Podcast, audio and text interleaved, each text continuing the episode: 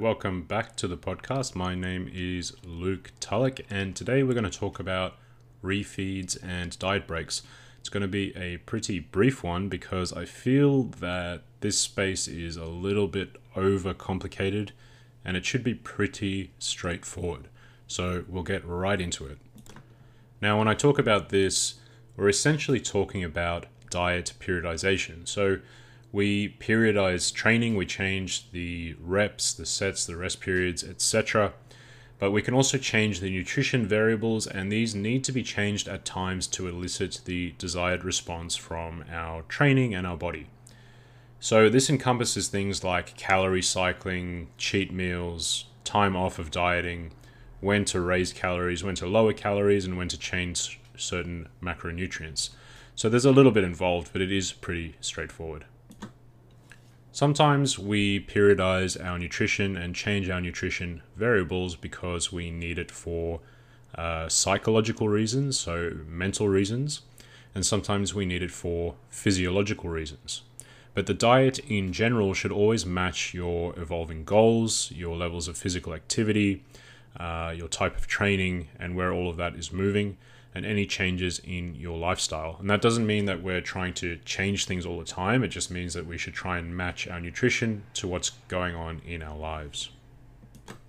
The main part where this gets interesting is when we have energy restriction. So, when we're dieting and we are in a calorie deficit, our body and our brain resist this prolonged energy restriction uh, through multiple mechanisms. And a lot of this is governed primarily by this top down signaler called leptin, the hormone produced in your brain that is related to uh, satiety and energy stores. Now, I'm not going to get into leptin too in depth in this podcast because it's just going to run away and be a little bit irrelevant. I want to keep it very practical. But basically, leptin is this top down signaler that influences a bunch of different organ systems and a bunch of different hormones. It can result in reduced energy expenditure just via reduced movement. It can result in increased hunger. It can result in increased energy seeking behavior, like I mentioned, reduced NEAT, non exercise activity thermogenesis, reduced thyroid signaling, changes in, changes in mood, changes in sleep, and all of that is going to affect your energy expenditure and your energy intake. So these are protective mechanisms from what the brain perceives as a sudden drop in energy availability. And so we are uh, resisting prolonged energy restriction through multiple pathways, and that's all governed primarily by leptin acting through a variety of different hormones and systems. We know that when we diet, our metabolism essentially slows down a little bit. So ordinarily, if we want to calculate someone's resting metabolic rate, what we would do is take their biological sex. We would then calculate their, uh, based off of their body mass, and we could work out to a fair degree of accuracy how many calories they would require at rest. And then we can use any sort of activity factor to add in the calories that are used with physical activity. Now, what happens is when you diet, that equation goes out the window a little bit. Let's say we had a 100 kilogram person. If we went through that process of calculating their basal metabolic rate, their BMR, we would arrive at a certain value. But if we had that same 100 kilogram person and they had been dieting for 10 weeks and they used to weigh 105 kilos, the equation wouldn't work the same way. The body actually slows your metabolism down to a point where you are now not expending the amount of energy that we would expect for someone of your weight. So, all that means is that this is a natural and very predictable reduction in metabolic rate that occurs as a result of dieting, of energy restriction.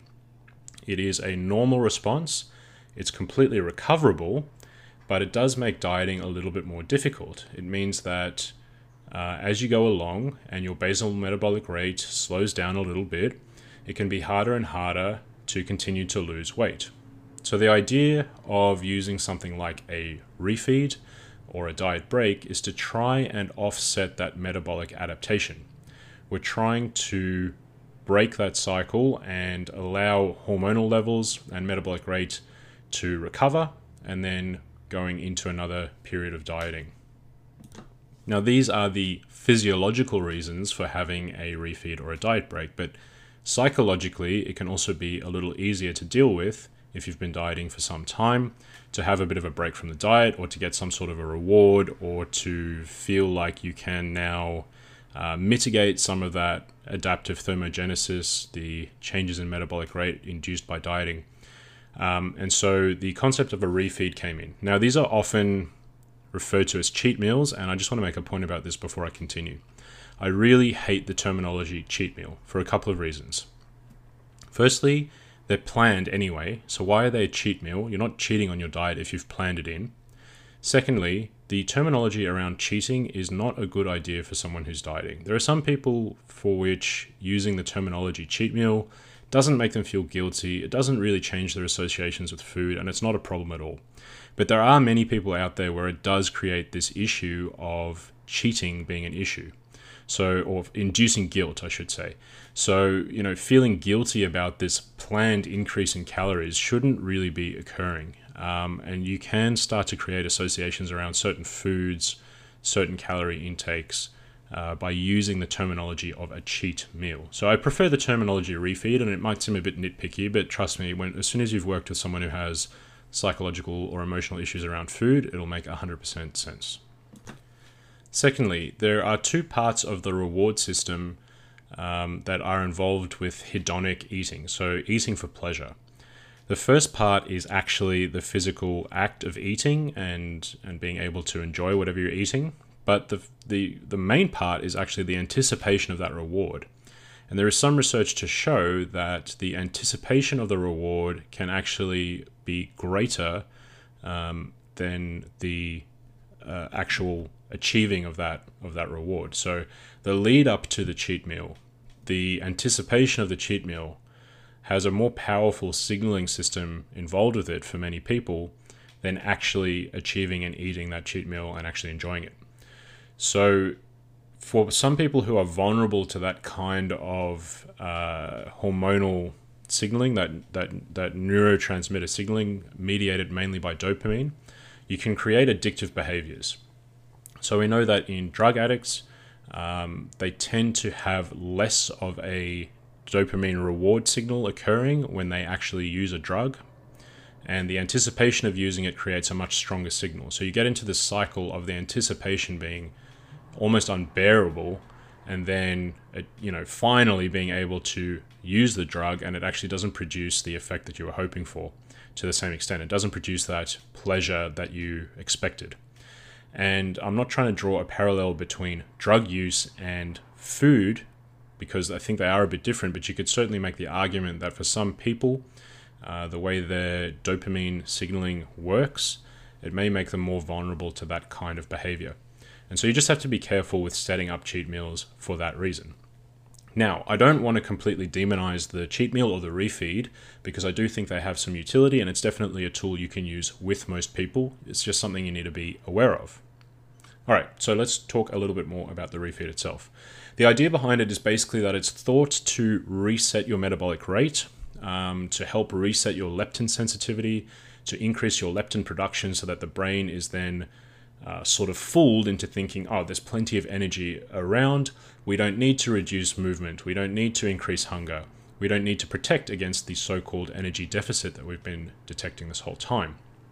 Now, the problem is for one meal or one day, it's almost certainly unlikely to occur to any significant de- degree that you'll get a physiological change so psychologically, it can be a bit of a relief for someone to have a cheat meal or a refeed day or something like that.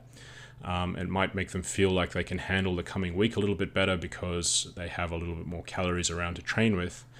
But the reality is, is that we're not causing much of a hormonal or physiological change. And so I would recommend that a refeed period should be at least one week long, if not two. And that's because it takes that amount of time for the brain to recognize and recalibrate that there is enough energy available for it, and therefore to affect things like leptin sensitivity and leptin production. At the end of the day, if you're having a refeed or a cheat meal, those are still incoming calories that have to be dieted off at some point. So you may be providing a short psychological break, um, but extending the diet at the end of the day, which may be harder to tolerate uh, anyway. So, you know, you got to be careful with and judicious with where you use something like this. Now, there's multiple forms of a refeed you can use. You could have a high calorie day, you could have a high carbohydrate day.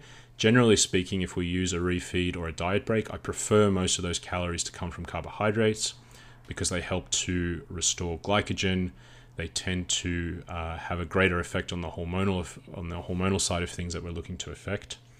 And you could also do a version of refeeding where you essentially do carb cycling or calorie cycling throughout the week or the training phase. Now, you might want to match some days, hard training days, with more calories or more carbohydrate, and I think you would be justified in doing that. Other people say that you might want to actually put those extra calories or carbohydrates on your rest days because, after all, after you train, the recovery period is happening in between training sessions. And so it makes sense to have more calories around when that's occurring in between training sessions. Um, you might, throughout a training phase, let's say it's four weeks long, and volume is increasing throughout that training phase, you might start to put a little bit more calories in those those weeks where uh, you know the volume is higher.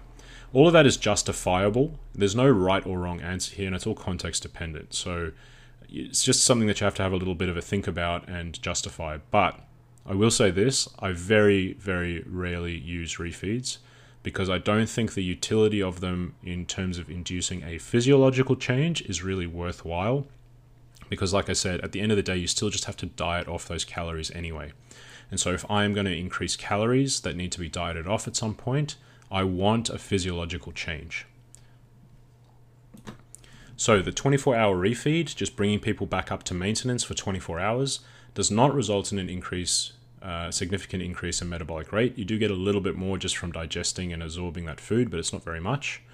Um, it may still hold some psychological or physiological benefit. Just the increase in, in glycogen, for example, may result in better training quality in the next few days. It gives you a small psychological break, like I mentioned, but it obviously has those potential drawbacks. For some people, it actually may result in a binging cycle, which is really not what we want to get into, especially with people as they go into a competition, because that post comp rebound is going to be really bad if you've basically been reinforcing binging behavior the entire diet up to that point. So be careful with that.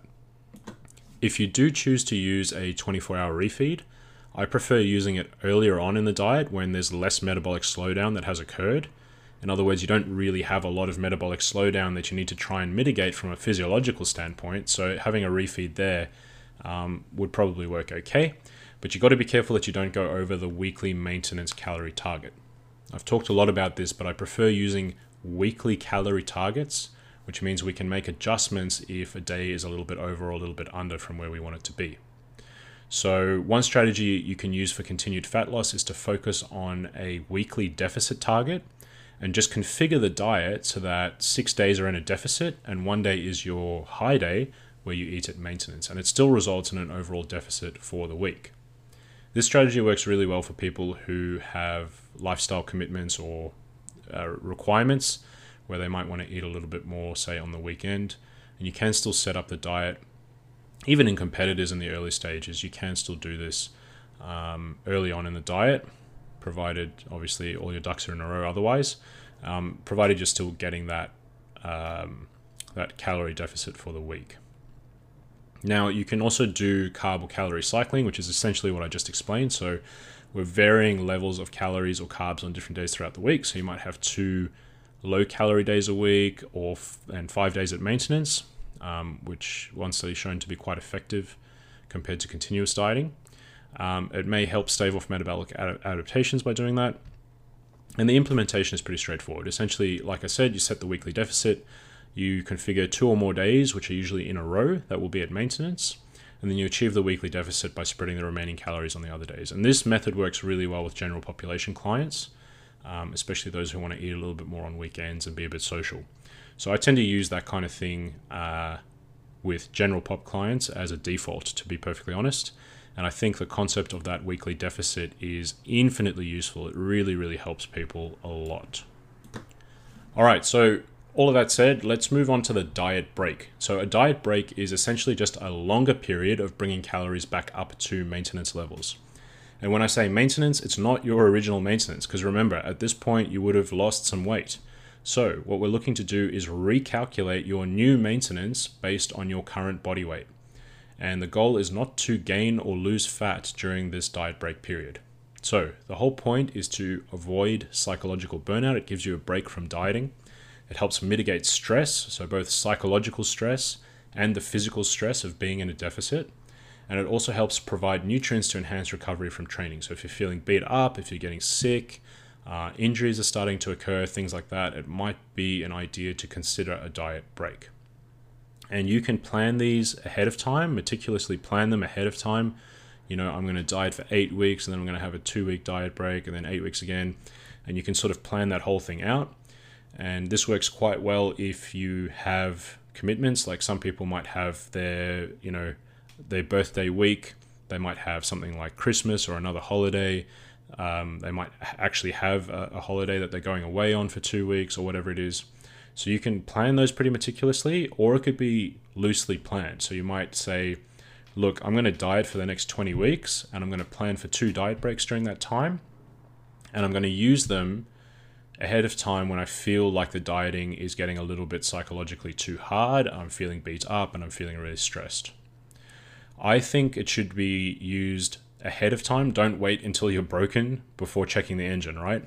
Um, it should be used as a prophylactic to psychological breakdown. You don't want to get to that point where you're completely wrung out and stressed and feeling basically completely sick before using the diet break. It should be a change of oil before you have engine problems, basically.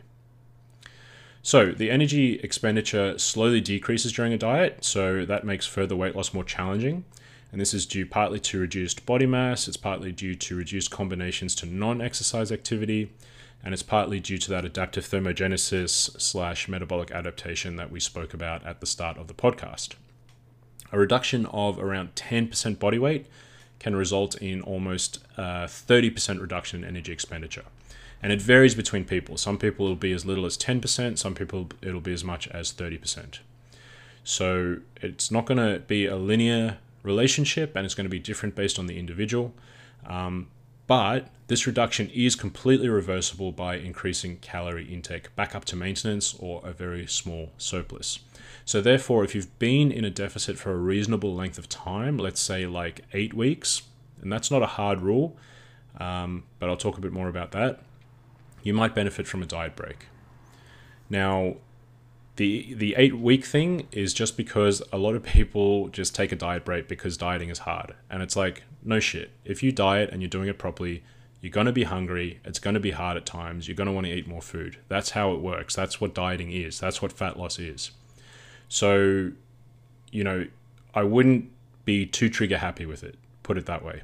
If you're dieting for around eight weeks it means you've given it a good uh, a good go and then you might be ready uh, for that diet break. But some viable strategies are to do things like two weeks on and two weeks off. There's a study that used that protocol with quite a lot of success.